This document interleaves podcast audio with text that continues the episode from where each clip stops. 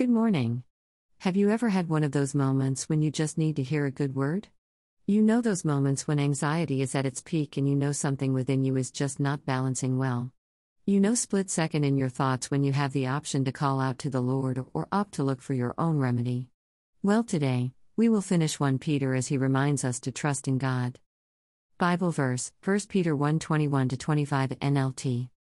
21 Through Christ you have come to trust in God. And you have placed your faith and hope in God because He raised Christ from the dead and gave Him great glory.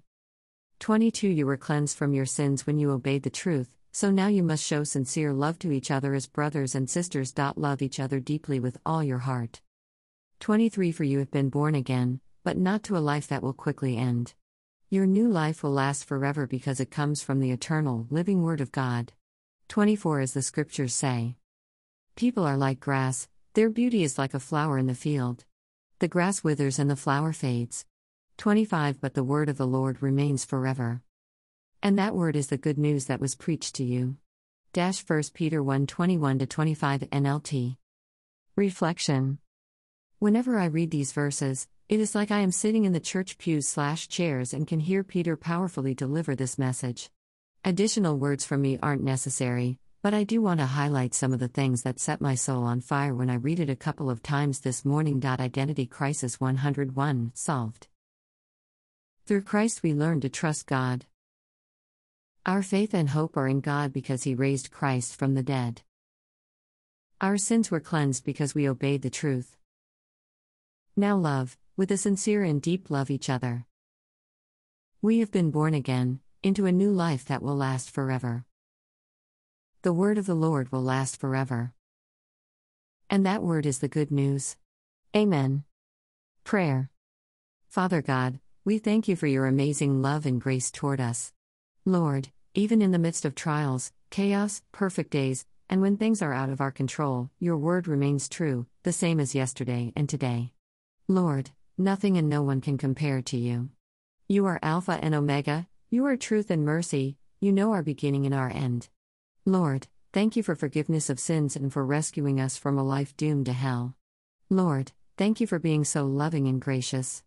Lord, speak to our hearts today and transform us into who you have designed and called us to be. Lord, help us to live our new life in you without fear, placing our complete confidence in you. Change us, Lord, and make us whole. Let us live in our new identity in Christ, forgiven and made whole. Lord, we lift up each reader who reads your word today and ask that you give them peace that surpasses all understanding. Lord, calm the storms in their lives, for example, marriages, singleness, financial, mental, physical, and spiritual.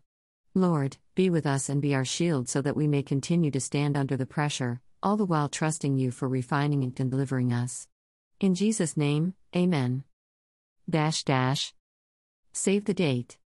Next event, Saturday, November 13, 2021 from 9 a.m. to 12 p.m. More details to come. Looking for volunteers.